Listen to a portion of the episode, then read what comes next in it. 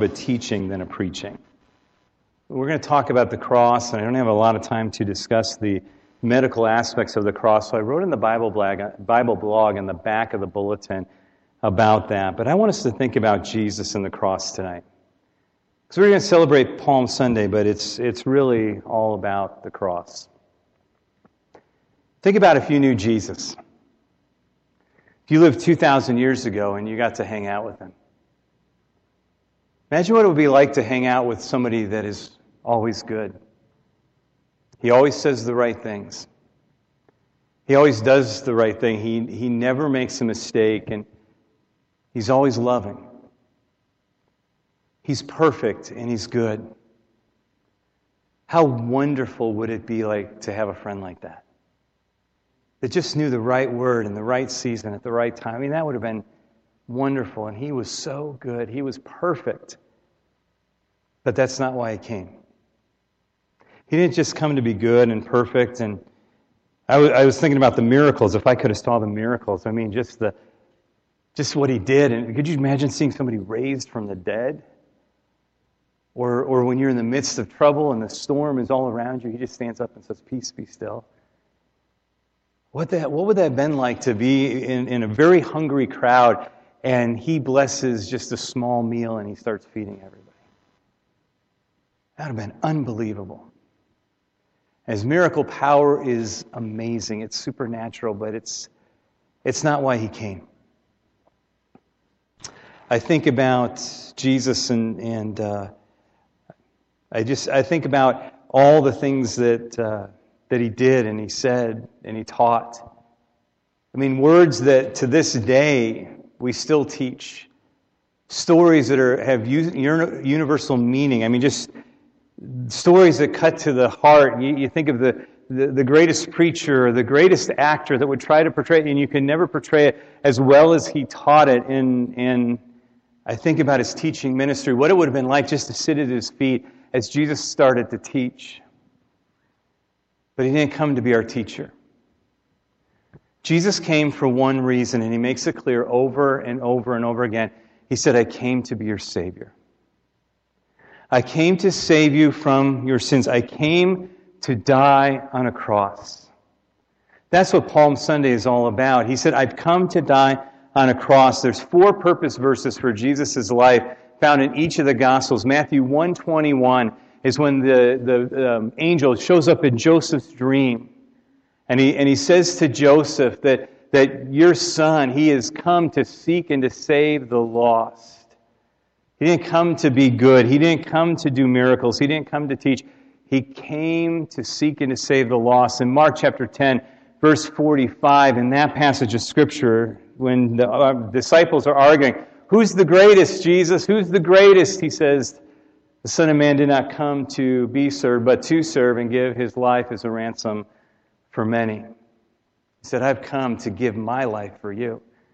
In Luke chapter 19, verse 10, we have the story of Zacchaeus, and they're kind of surprised at this miraculous salvation of this little tax collector that they didn't think God loved. And Jesus said, The reason I came is to seek and to save the lost. Came to die on the cross for lost people. John chapter 12 is an amazing chapter because in verse 23 he says, My time has come. He said it throughout his life. My time has not yet come. My time has not yet come. My time has not yet come. Now my time has come. And unless the kernel of wheat goes into the ground and dies, it'll never produce life. And, and so he's saying, I've come to die on the cross. And that is what we are celebrating as we begin Palm Sunday and walk through this last week of Lent. You go toward the cross and the reason Jesus came. If you put Matthew, Mark, Luke, and John together, all together, all the words, all the stories, about half of all the Gospels is about the last week of Jesus' life. That's how important what we're talking about is. This last week, out of three years of ministry, has over half the Gospels as we zero in on the cross.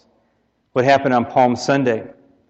He goes into this giant parade and they sing Hosanna and then he begins to weep over Jerusalem. And then when he gets into the city, he clears the temple and then he goes home, not to his home, to another home in Bethany and he gets some rest. I mean, you think about it the joy of the parade, And then he begins to weep because he knows that they're going to reject him.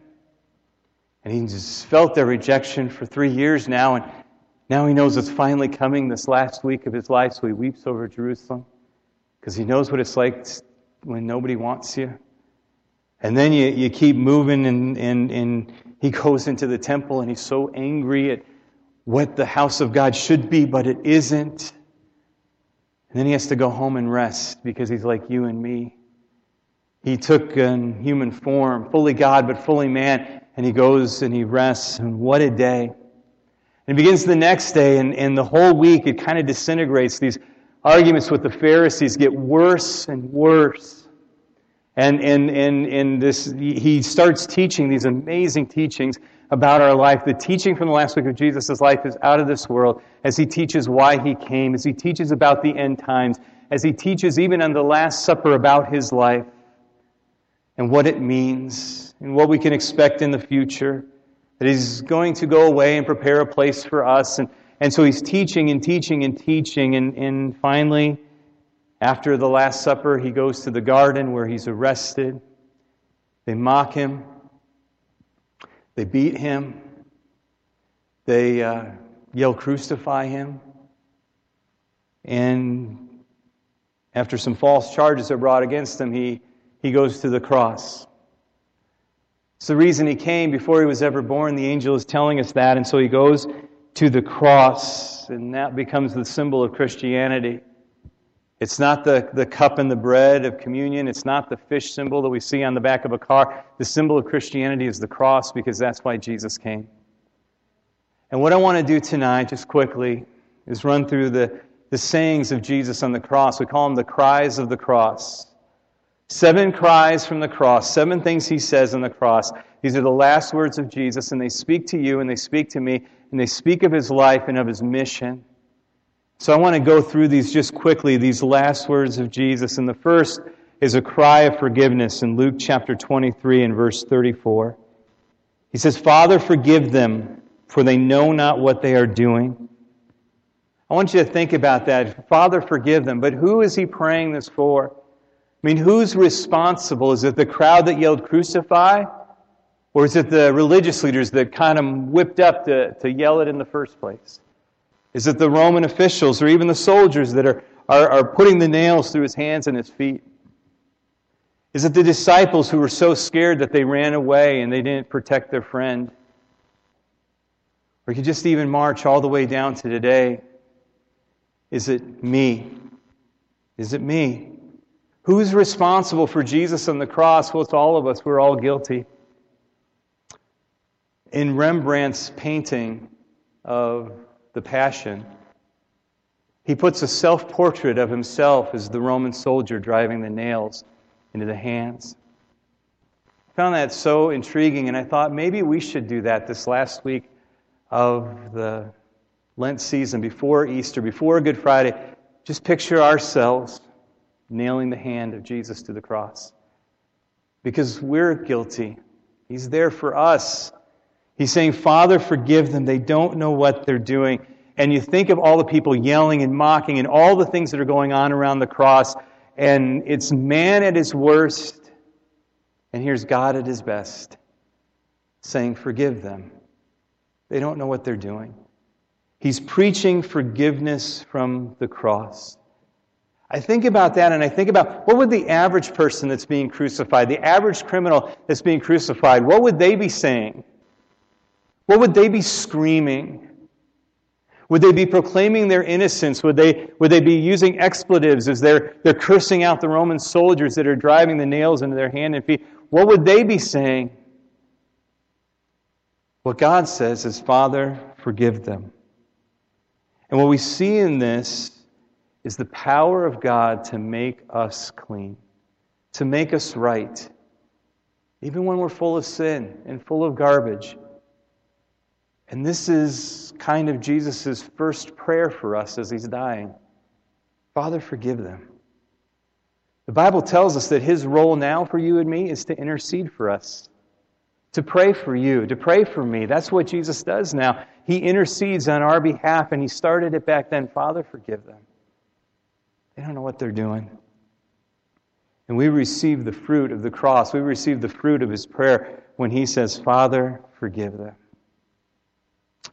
The next statement from the cross, or the cry from the cross, is the cry of assurance. In Luke chapter 23 and verse 43 says, I assure you today you will be with me in paradise.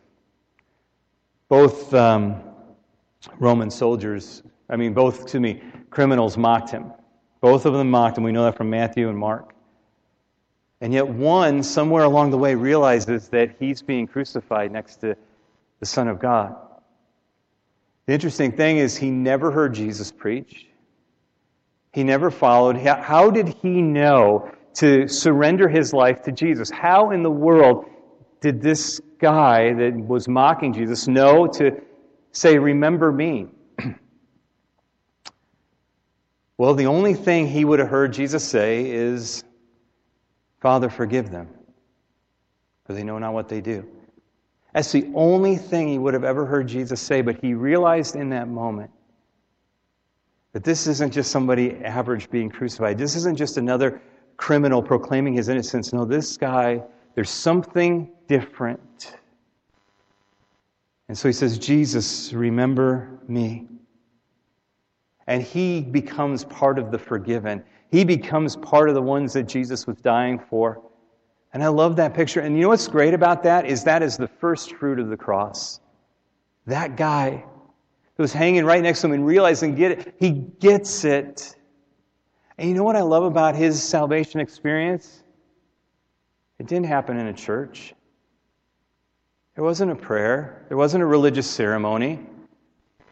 He had no time to be good and do some good works. He's dying on the cross. The only thing he can say is, Remember me. And Jesus says, Today you'll be with me in paradise.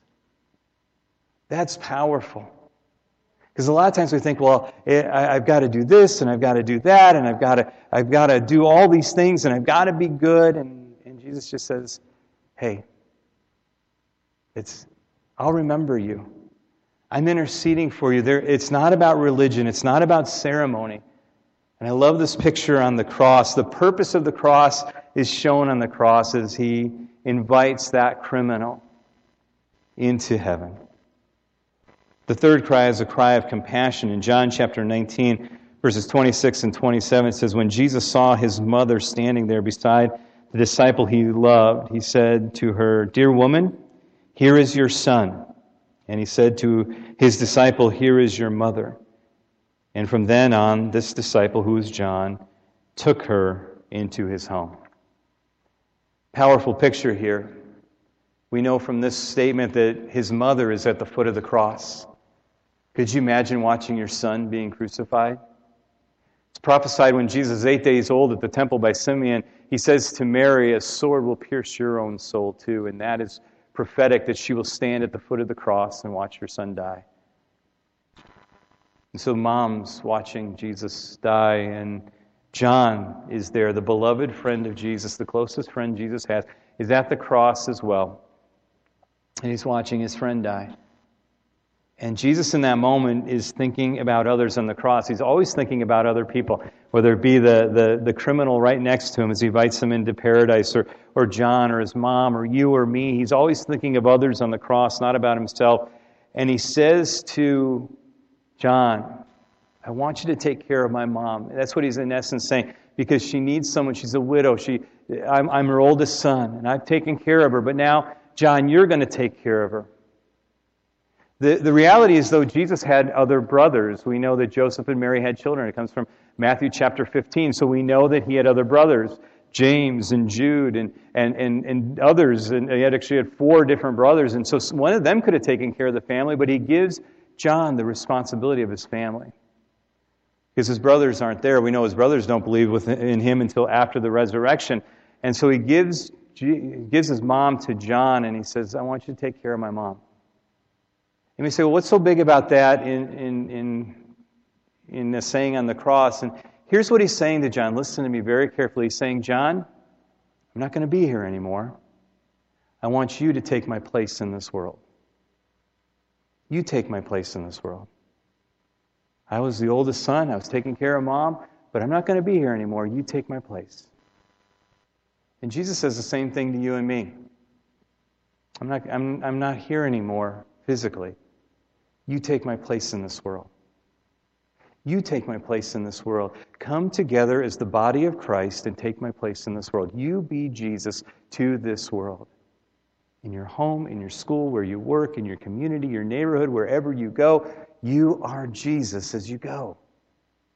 He says, Take my place. I want you to, I want you to, to, to, to live out what it means to be Jesus. And that's why it's so important to be the church and to gather together as a church, because we are the body of Christ something happens at this point in the crucifixion, things begin to change and some supernatural events begin to happen. The first thing that happens is unnatural darkness sets uh, across this land, and it's not a, solar eclipse or anything like that because they've looked at the calendar back then. There is a supernatural darkness that comes across the land. And I want you to think about that. Now, if we lost power in here, we have some emergency lights that would come on. But we're talking in the middle of the day in an ancient culture. If you lost power, it would be pitch black. There are no emergency lights that come on. There are no street lights. There is nothing, and it goes dark. And it's a picture of God forsaking his son. It's, the, it's, the, it's a God has to turn away from his son. And here is Jesus who has been proclaimed the light of the world. Jesus is the light of the world, but at this moment, when sin is coming upon him, it's dark. And the next thing that happens is this earthquake. And an earthquake, especially when it comes to Jesus and end times events, is, is a sign of judgment or wrath. And it's that God's judgment is being poured out upon the cross.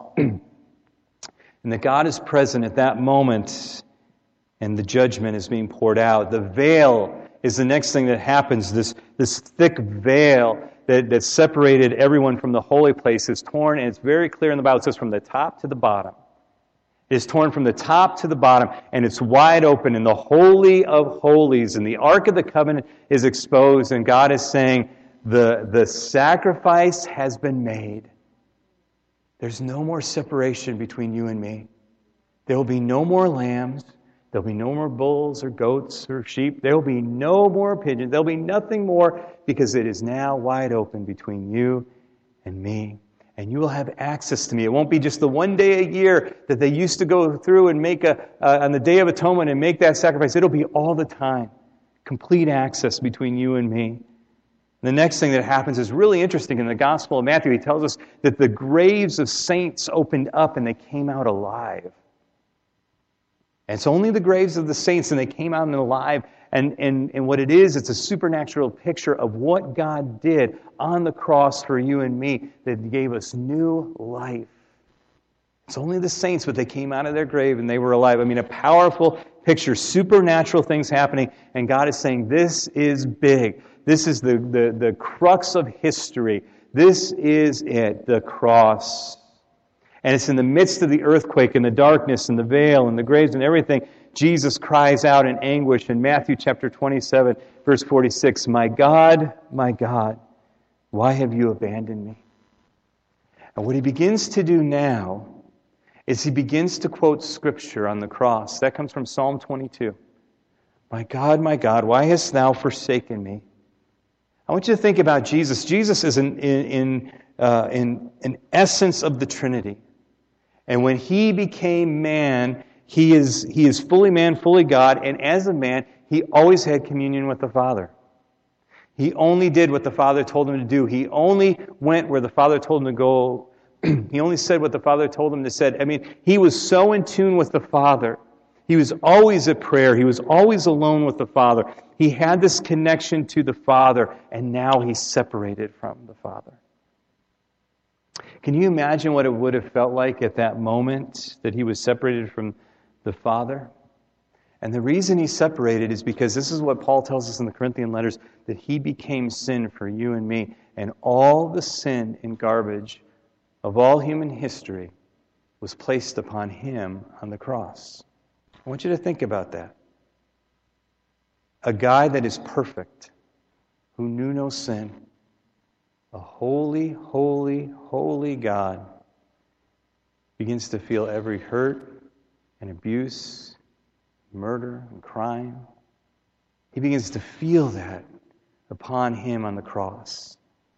He begins to feel all of that as he cries out to God. And I want you to know that, that our sin does hurt God. We can't just say, well, you know, I'm forgiven and it's okay. No. We've got to picture ourselves as the Roman soldier banging the nail into his hand. And he is that sacrifice being made for you and me. The Old Testament sacrifice, when they would bring the lamb and uh, they would put their hands on the head of the lamb, it was to be a picture of transferring sin onto the animal, and the animal would then be uh, offered to God in a sin sacrifice, a blood sacrifice to God. Imagine the, the weight of all of our sin being placed on the head of Jesus as he becomes the sacrificial lamb. When we sing it tonight, we'll never know how much it cost. We won't. There's a theological word, I'll just give it to you quickly. It's called imputed or imputation, where, where Christ was imputed with our sin. Our sin was imputed to him.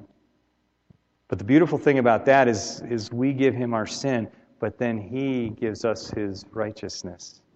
He imputes that to us. He gives us his holiness. He gives that to us. He gives us his goodness. And so we give him our worst, and he gives us his best. And that's the trade off of the cross. Unbelievable. The next cry is a cry of suffering in, in John chapter 19, verse 28. he says, I'm thirsty. Earlier on the cross, he refused wine. It was actually a very strong drink that would kind of hide some of the suffering, kind of numb the body a little bit. And Jesus refused that to feel the full extent of the cross, but he's very aware of prophecy. And he says, I am thirsty to fulfill prophecy in uh, messianic psalms of Psalm 42, Psalm 63, and Psalm 69. You can read those at another time. So he says, I'm thirsty.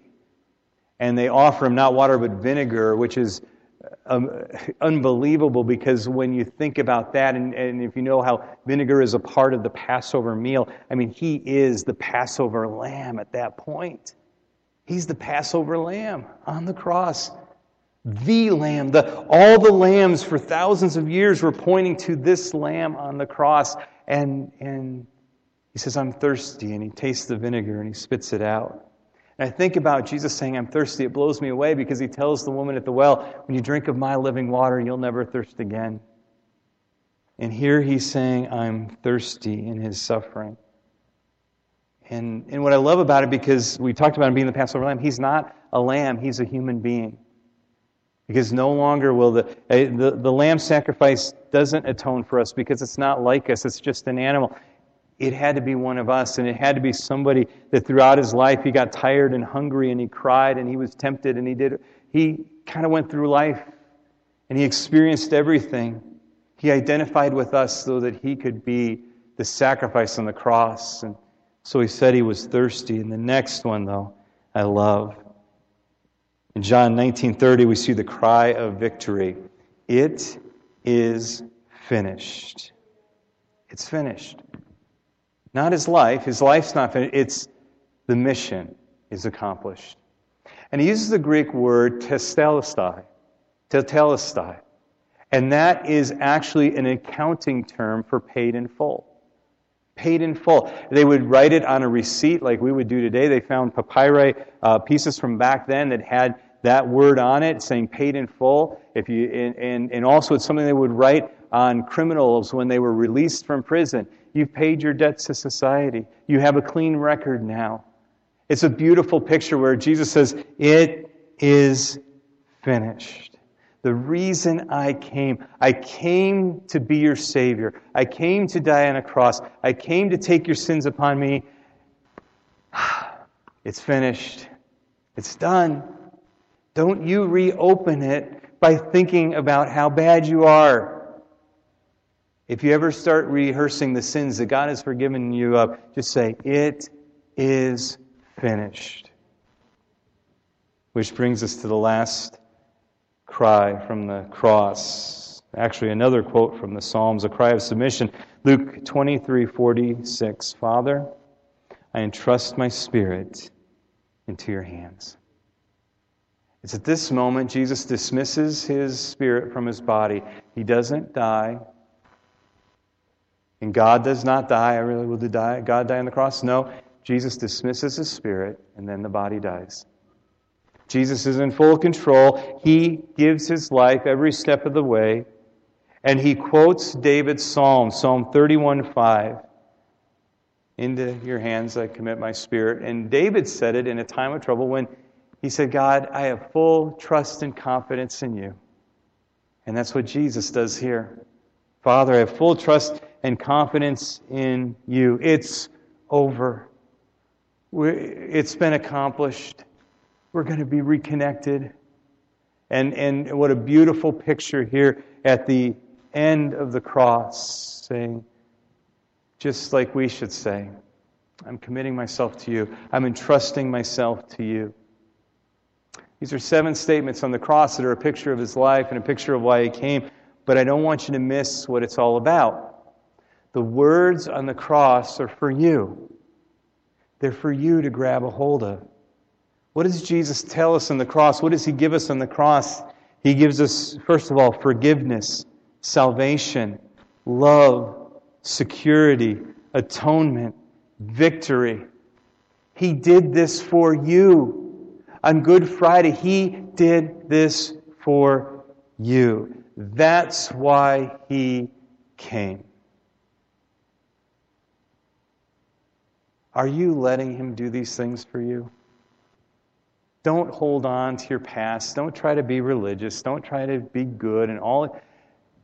Let God work in your life. I want us to listen to a song before we close in prayer. It's a song called King of the Hill. It's by an artist named Eli. I've always loved this song, and I thought it would be good tonight. And so you can focus on the words or on the cross, but, but think about what Jesus did for you. Think about the forgiveness and salvation and all that came from the cross for you and what Jesus did. Listen to this song, and then we'll pray together.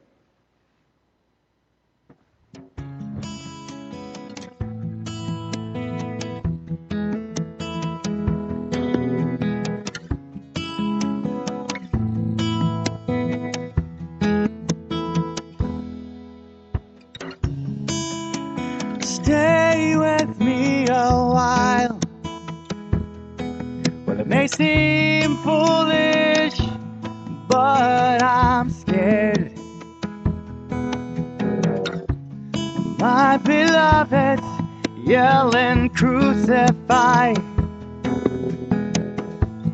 It's as if no one ever cared. Soldiers mock me with their songs. Because I'm naked and I'm weak. Well, I don't know how much longer I can go on. When every breath I take is just to weep. For a moment, time stood still. to listen to the king of the hill. And all the angels just stood still to listen to the king of the hill.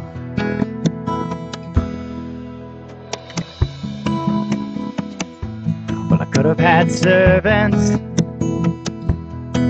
and I could have world as their king. I could have had wealth beyond measure. Well, I could have had anything, but it wouldn't have meant anything. Not my will, but yours be done. Had no agenda, only your truth.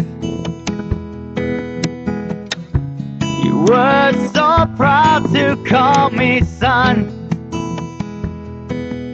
Now, Father, I commit my soul to you.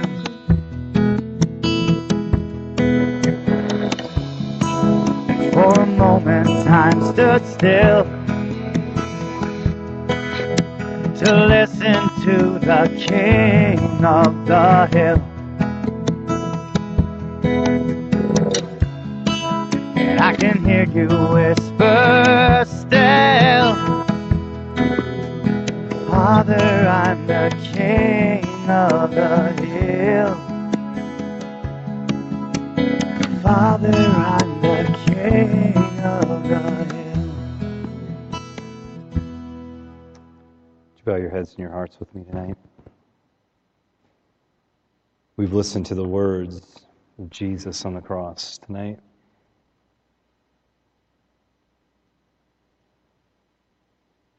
And I want us to embrace those words. I don't want another Palm Sunday and Good Friday and Easter just to roll around and us not grab hold of what the cross means. It means so much for each one of us. It means forgiveness and salvation, love and security, atonement and victory. And I don't know what you need tonight, but it was provided on the cross. And I don't know everybody here, so I'm just going to say it. We all need Jesus. We're just like that thief that was crucified next to him. That when we hear, Father, forgive them, we need to say, I need to be forgiven. We were all created for a relationship with God. But what separates us from God is our sin. The only way to get rid of your sin is to rely on what Jesus Christ did on the cross. And so all you have to do is just ask God to forgive you of your sin, to turn from your sin, to, to follow Christ, follow Jesus, and to give Him your life. And just like the thief on the cross next to him, it's, it's not about a religion, it's not about a church, it's, it's not about saying the right words. It's just saying from your heart, Remember me. Because Jesus intercedes for us on our behalf.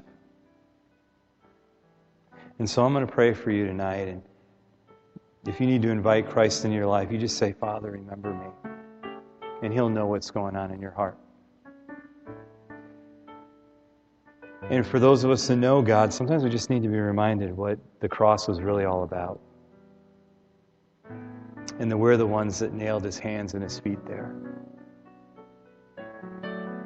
But we get to partake in the victory of the cross as well. So as I pray, partake in that victory. Because he did it. He did it all. He did it for you. God, I love you tonight more than ever before. There's something about the cross and preaching the cross and looking at your life that just does something in my heart.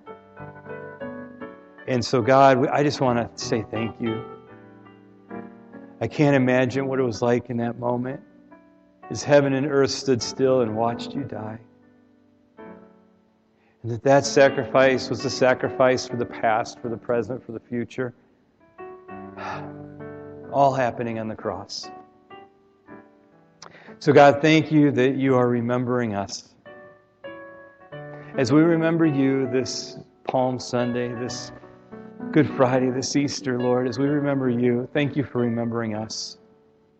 Thank you for interceding for us. Thank you for the victory that you won on the cross. And God, thank you for taking all of our garbage and sin and giving us your holiness and your righteousness, God. May we walk in that holiness and righteousness. May we love you and not the things of this world. May we be devoted to the King of the Hill. Lord, you've got our hearts. And we all say tonight, remember us. Remember me, God. Remember me. And God, we can't wait till we see you face to face. But until then, we're yours. and we will follow you all the days of our life. In Jesus' name we pray. Amen. Amen.